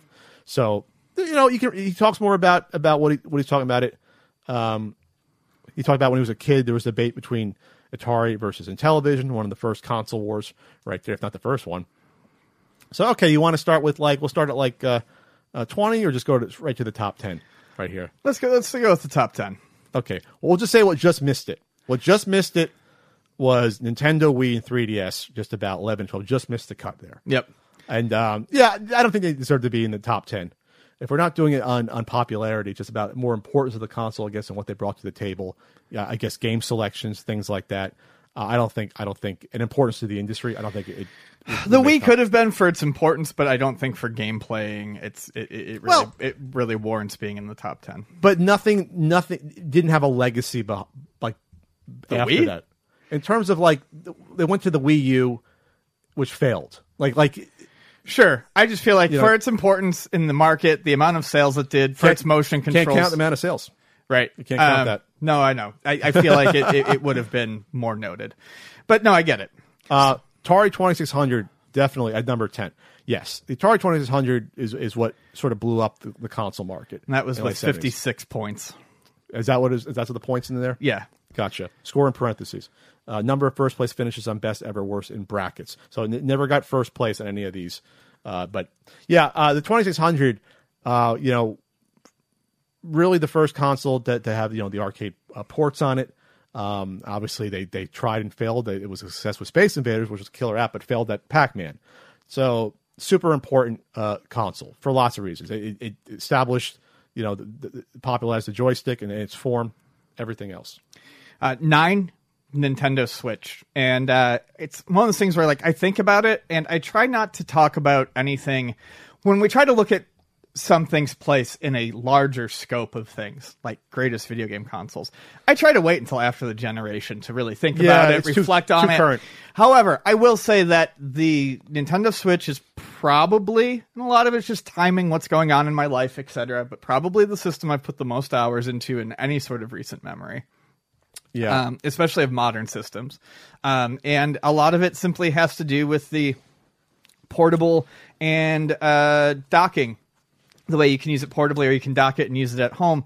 Uh, something that I do think really did kind of shake up the industry, and I think you're going to see a lot more of going forward. I mean, the Steam Deck basically does it. I mean, the Steam Yeah. Deck basically took that directly from the Switch. It, it docks or it goes portable. that that and being a, a success. Yes. Because if you try that and it failed, it'd be like, well, who cared? I, I know it's like, well, you can't do console sales, but we'll just say a massive success. He It- didn't yeah, do console sales. We can bring them up. Sure.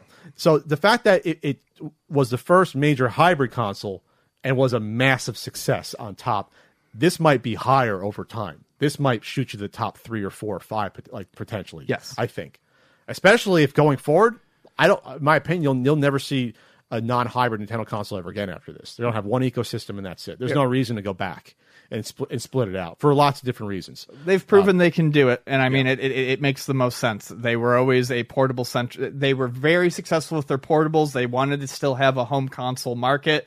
After the Wii U, there was no faith in that home console market. Sure. So what did they do? They made their portable their home console, and it worked. Yeah, and they've never had a uh, portable not be a success. You don't count the Virtual Boy; it's not really Wasn't portable. Um, okay, uh, number eight, Sega Genesis, absolutely. Uh, the Sega Genesis, First real mainstream competition to Nintendo in the U.S. Absolutely important. Um, first direct arcade ports that like looked it plays out like very close. Yeah, I love Um, the system. Um, first major mascot to take on Nintendo Mario with, with, with Sonic. Yeah, Yeah. like it's yeah, it's a, hugely important. It, it sold a, a, a good amount. It, it dominated the Super Nintendo for a bit before the Super Nintendo caught up uh, later on. Uh, number seven, Sony PlayStation Four. You can talk about more that, about that than me. Um, the PlayStation 4, I mean, was a, a good system with a better, uh, I would say, online environment menu system UI than the Xbox One. Uh, I do think it's weird that these are on here. The PlayStation 4 is kind of like, I think it's really going to set the tone for how the next couple of generations, I think, of systems are looked at as more like uh, computers that can be, you know, upgraded with pro models in between. Because the three you couldn't. Right? Um, Yeah. And I think also the the big thing that I think the uh, PlayStation 4 and to a lesser extent the Xbox One foretold last generation is we're just going to see a lot less games on these systems because the marketing bu- uh, the budgets, the production budgets for these games have gotten so high. less AAA Yeah, exclusives. less AAA exclusives, more um, more stuff that's you know timed exclusive, if exclusive at all. Um, less overall titles, and uh, I think uh, these companies are really going to have to start focusing more on their um, online stores and making those more enjoyable to browse through. Because I think a lot of sales are going to start coming from smaller indie type games in the interim, in between the big AAA titles. so the, you're saying that PS4 is like almost like the, it's the modern console. Like I would call it, yeah, yeah. I, I mean, I yeah, I don't have that whole lot to say about it. number six is Nintendo 64. Hmm. Okay. uh, yeah, I don't know. I, it's interesting because It's one with a lot of fans, a lot of fanboys, but I feel like it's more of a vocal minority than it is a true representation of. I think it's the people who had one, they loved it, they found stuff to love on it, and that's that's great. I think that the issue with putting this in the top 10, I'm not saying it deserve, deserve a place in the top 20, you know, top 25, because obviously there's. Top twenty for sure, and I and I can uh, make the argument for the top ten because the Nintendo stuff that came out on that system. I mean that that that the first party output on there, the Zelda, the 3D Mario's, games like Mario Party, stuff like Mario, uh, Pokemon Snap. It really kind of showed what Nintendo's game design was going to be like going forward, and, the first party stuff was good. and, and Super Mario 64 is one of the most important games ever. It- Sure. so, like, that alone could get you there. and I get that. Um, but it's like really, I, I know it's the cliche, but it's true. Once you get outside the first party stuff in maybe 10 to 15 other really good third party titles, you're left with racing games and sports games, and there's just not a whole lot. I think I think the hit against Nintendo 64 is this.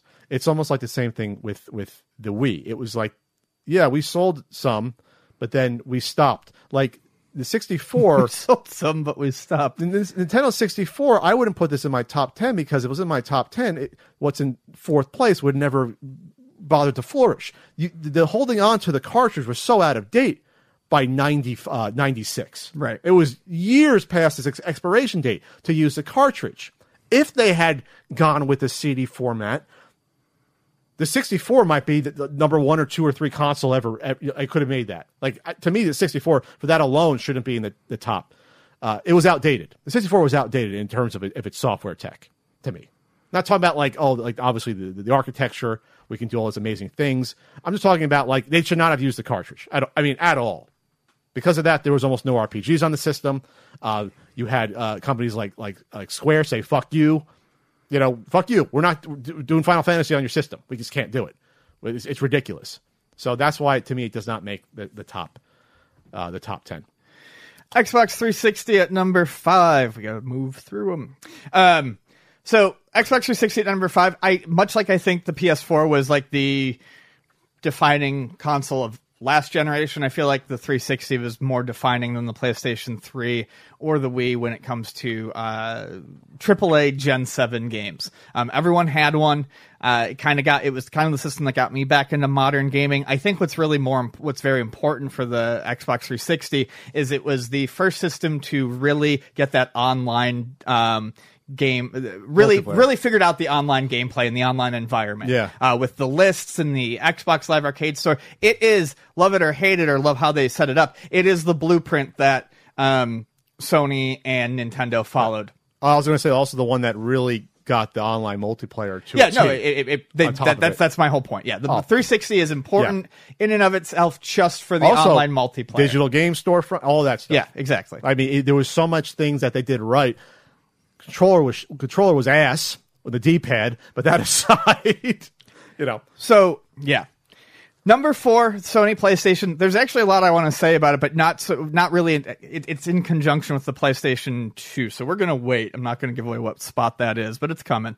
Um, but yes, the switch from cartridge to CD got a lot of people, I think, to grab it based on uh, the flash, the graphics, um, but also you could do a whole lot more with that space. CDs were cheaper to manufacture, um, and the CD, a CD reading system um, that was running off of more I don't want to say off the shelf, but less complicated tech was cheaper to sell and it, i mean the prices came down very quickly on playstations and uh, i mean the rest is history and they were radically different. A lot of those games were radically different than the N64. Yes. So it was like a true like competitor, like more so than Genesis was to the Super. PlayStation to Yes. the N64 was a Oh, radical com- departure. comparing comparing PlayStation Yeah. games to N64 games was almost never something that went well in the 64's favor. Yes. So and and obviously it, now Sony's a, a huge powerhouse, so you have to put them in the top. Yeah. If not the top five, top ten for Sony PlayStation. Number three, the NES. Of course, it's going to make the top five for lots of reasons. You know, it brought back the the home console market uh, to most of the world, especially North America. It was, I mean, for a, a whole generation of, of millennials, it was probably the first thing you actually played video games on, unless you were playing a hand-me-down 2600, um, because there were a couple of years there where like it wasn't a viable thing. it, it broke through into the mass uh, more so than Atari did, way more so. Nintendo broke through into like the popular popular culture Yep. in a huge way, um, with multiple mascots and franchises that Atari could only. For when the Atari era was only Pac Man. That's what broke through. Uh, huge, but that was it. Uh, for Nintendo, you have you had every everything. You had Mario, you had Zelda, you had, yeah, you had everything. And Metroid. I can't remember where I talked about this, but something that I, you know is You had a movie. worth noting. Um, Wizard. I mean, Nintendo was the first company I think to really, um,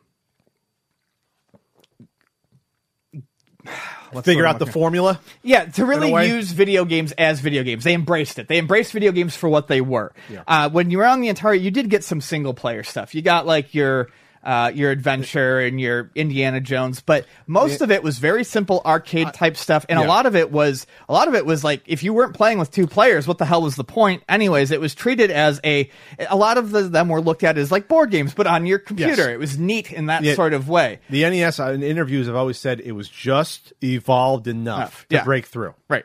was- they they embraced what they could do and they created uh, I mean long but they I mean in some instances like Zelda sure but they created longer more um I guess enriching experiences. The graphics looked like cartoons. That was a huge thing. You couldn't Right. do that on Atari or even on ColecoVision a little bit, but not like you could do. There's a big difference between Smurf on ColecoVision and Legend of Zelda and Metroid. It's a it's a step up, and that's why I think they broke through as well with kids.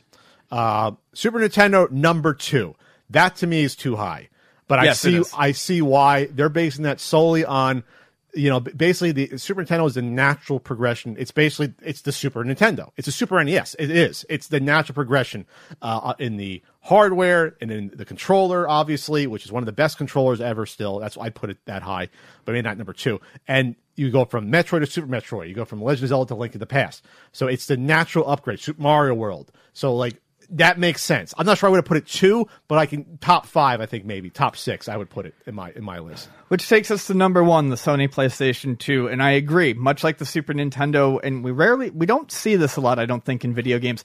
Much like the Super Nintendo seemed like the perfect evolution of the Nintendo, the PlayStation 2 seemed like the perfect evolution of the PlayStation. They didn't change anything up too drastically. Same They- controller, just about. They looked at what worked and they kept running with it. Um, the main thing that I think puts that to me solidly cements the PlayStation 2 at number one. And you don't have to worry about what people think about your hobby. I don't.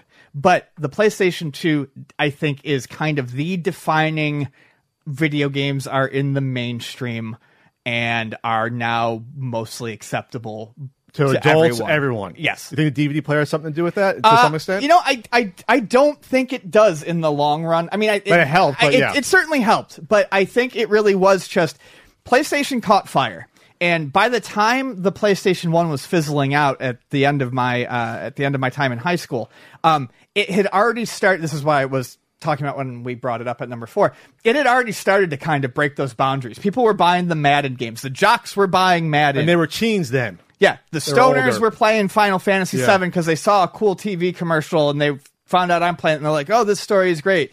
Um, you know, you had all sorts of people like really kind of dipping into these games as PlayStation came down in price from 200 to 150 to uh, 100 or whatever it was, and people started snapping them up. And then I think by the end of that, people were just getting so excited there was no way the PlayStation 2 could fail.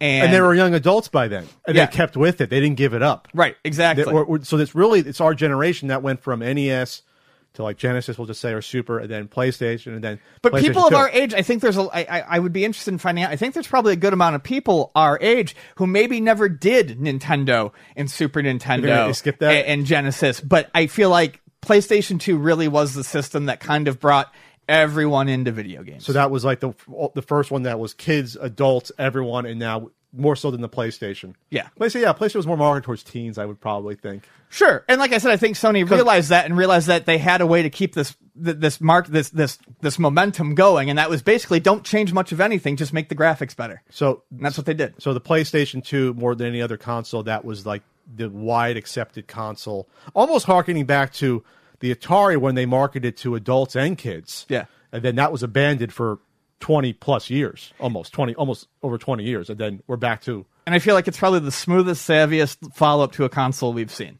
I love the Switch, but I mean, I you need you need two parts to you need the Wii U is a disaster. The PlayStation to the PlayStation Two, I think, is maybe the most dominant any More one seamless? company has has been. it was natural because like Super Nintendo did not do as well as the NES. I was going to say you can't even yeah. necessarily say the NES and Super Nintendo because Sega came in, there was competition, etc. I don't think any. I mean, Microsoft did well enough with the Xbox to stay around, but it's it, it didn't It didn't it didn't really didn't hurt. yeah Sony it, it didn't hurt Sony. Yeah, no, It's I- probably the most like I said the most dominant ten year run of a company. in Or, video or, games. or, you know, I don't talk about the games that much, but obviously there was tons, there was thousands of games, two, was two thousand plus games on the PlayStation 2. I mean, they made it, they made, they produced games on it for like 12, 13, 13 years. Yeah. On the PS2, I mean, that's insane to do that. All right, well, that's uh, thanks Seth for uh, helping uh, with that list. That was that was a good one. Yep. All right, we got voicemails here. Let's do a couple. We'll do like 10 minutes at most here. Uh, go to anchor.fm slash the CU podcast and uh, you can leave us your hopefully, hopefully short voicemail. Hey guys, it's Andrew of Ukraine. I have a question. Do you have any topics that you would not ever discuss on podcast under any circumstances? I know that for Ian, this is uh, tales from a, a game store because it's much about personal life. So maybe any others for you, Pat? I mean, except obvious like religion, politics, and stuff. Okay, thank you. Bye. Well, we brought up politics before here and there. Oh, we brought up social issues here and there, but it's not the purview of the podcast. I, I don't know. There's not a huge amount. I think that I would be like, okay, I don't want to talk about because of circumstance. Maybe if it's something that's touchy with like someone I know personally as a friend, you know, I don't want to, you know, I, I wouldn't feel a need to go after someone without hearing like a full side of a story or something like that. I don't think I would do something like that at this point in my life. Um, but for the most part, though, I don't think there's something we ever said, no, we're not going to discuss that at all. I don't know. No, I don't think we have any hard rules on what we would or would not discuss. I'm I'm open to discussing politics and religion whenever the need arises, which is not very often on a gaming podcast, but it does come up. Fuck you if you tell me that I shouldn't talk about politics. Um, Shut up and play games. yeah. Uh, other than that, yeah, I don't really want to talk about my personal life. As I get older, I want to talk about my personal life less. I want to talk about my work life almost none at all.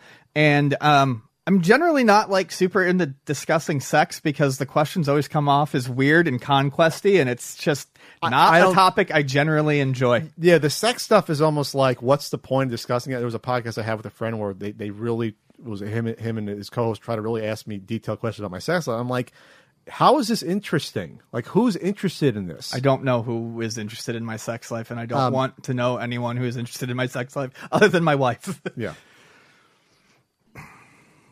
Hey guys, James from Asheville, North Carolina. So now that we know that the difference between $100 and a million dollars is a thin layer of saran wrap, do you think grading companies will turn their attention to the slabs?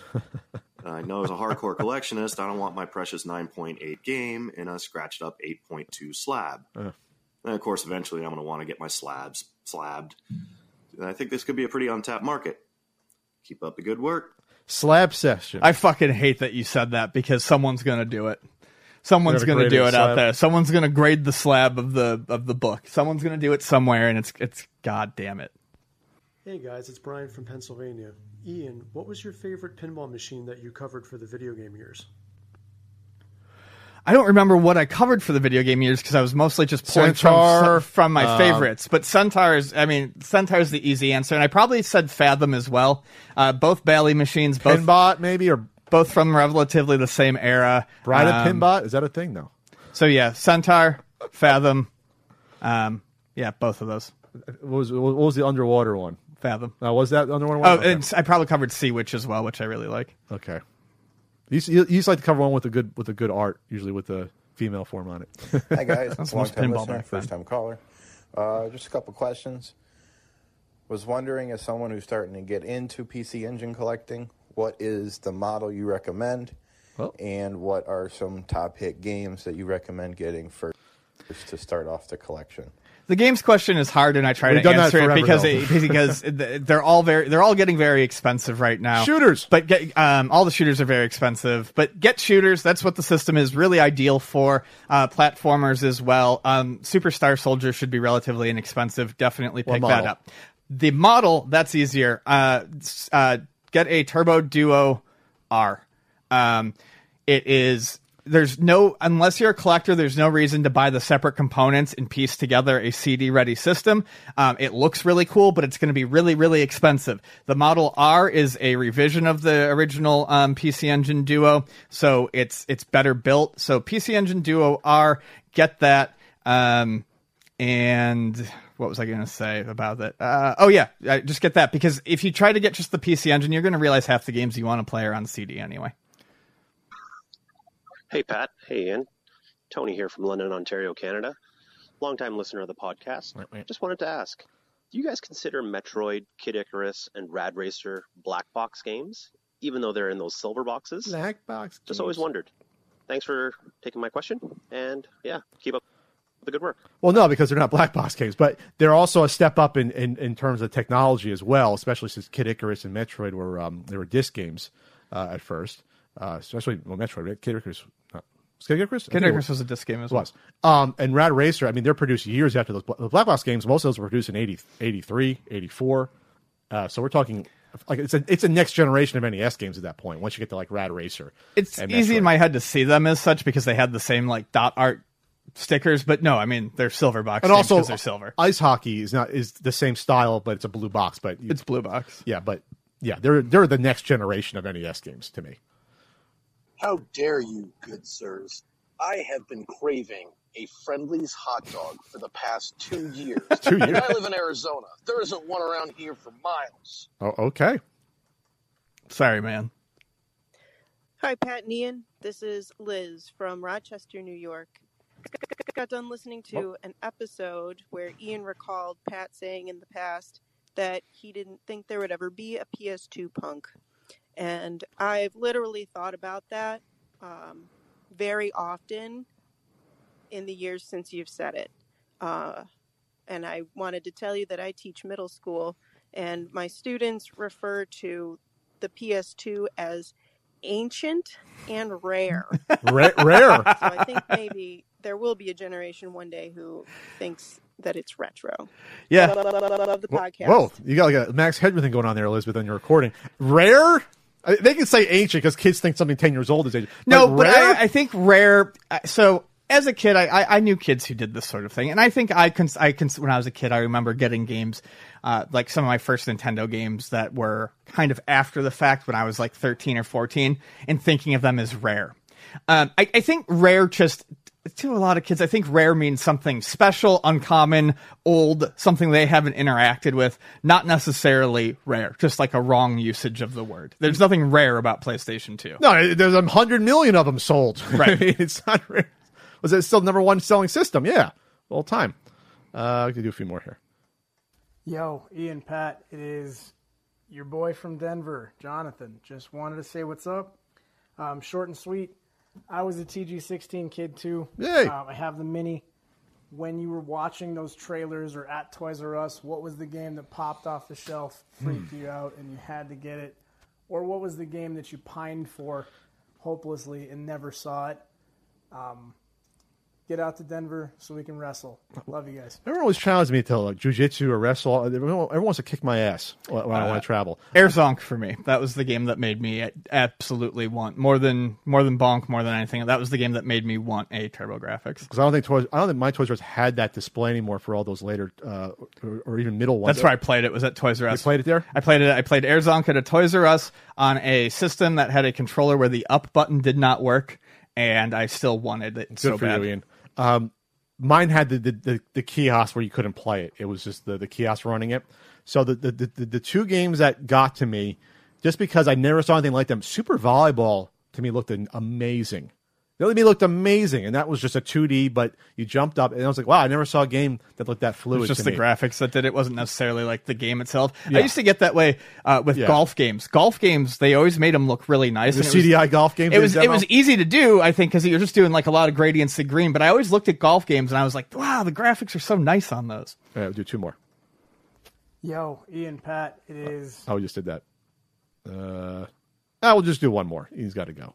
We got we got someone we got someone that uh, needs to update us. Oh no, on on physical product.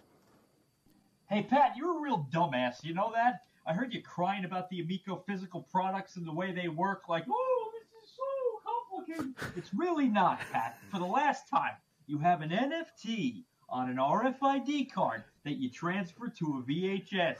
You give the VHS to your BFF as long as they're a BBW and as long as they're a member of either the AARP or the NWO. Doesn't matter. And then boom, you're playing your game. And be on the lookout for those factory variants. Rad Rocky found that one with the card on top and the coin on the bottom. That is super rare. He's the only one who has that. Oh, and Mikey Blitz has one like that. But apart from the two of them, no. But oh, Silent Bill has one like that too. Right. But they are the uh, Piss Redfield has one. I forgot. But that's not the only kind of variant. Sammy in Hartford just got a copy of Missile Command that had some dried guacamole on. it. Hold on to that one, buddy. Try to get it graded if you can. Don't listen to Pat. He's a dumbass, like I said. See you later, dumbass. Hey, okay. Piss Redfield. I gotta look up that YouTuber. Piss Redfield. Red Rocky. Red Rocky. Thanks, Tommy. For, for, for well, you know, Tommy, if you put that in your, in your FAQ, some of that information, then you know, I'd be able to find it. Well, that's it for the CU podcast. That's it for this episode. How did we get through this one? I, I was falling apart. We did it. We did it. Bye. We'll see you later. If you want any extra uh, podcast goodness, uh, go to patreon.com slash CU podcast for our exclusive recording that we did before this podcast. We'll see you later. Bye.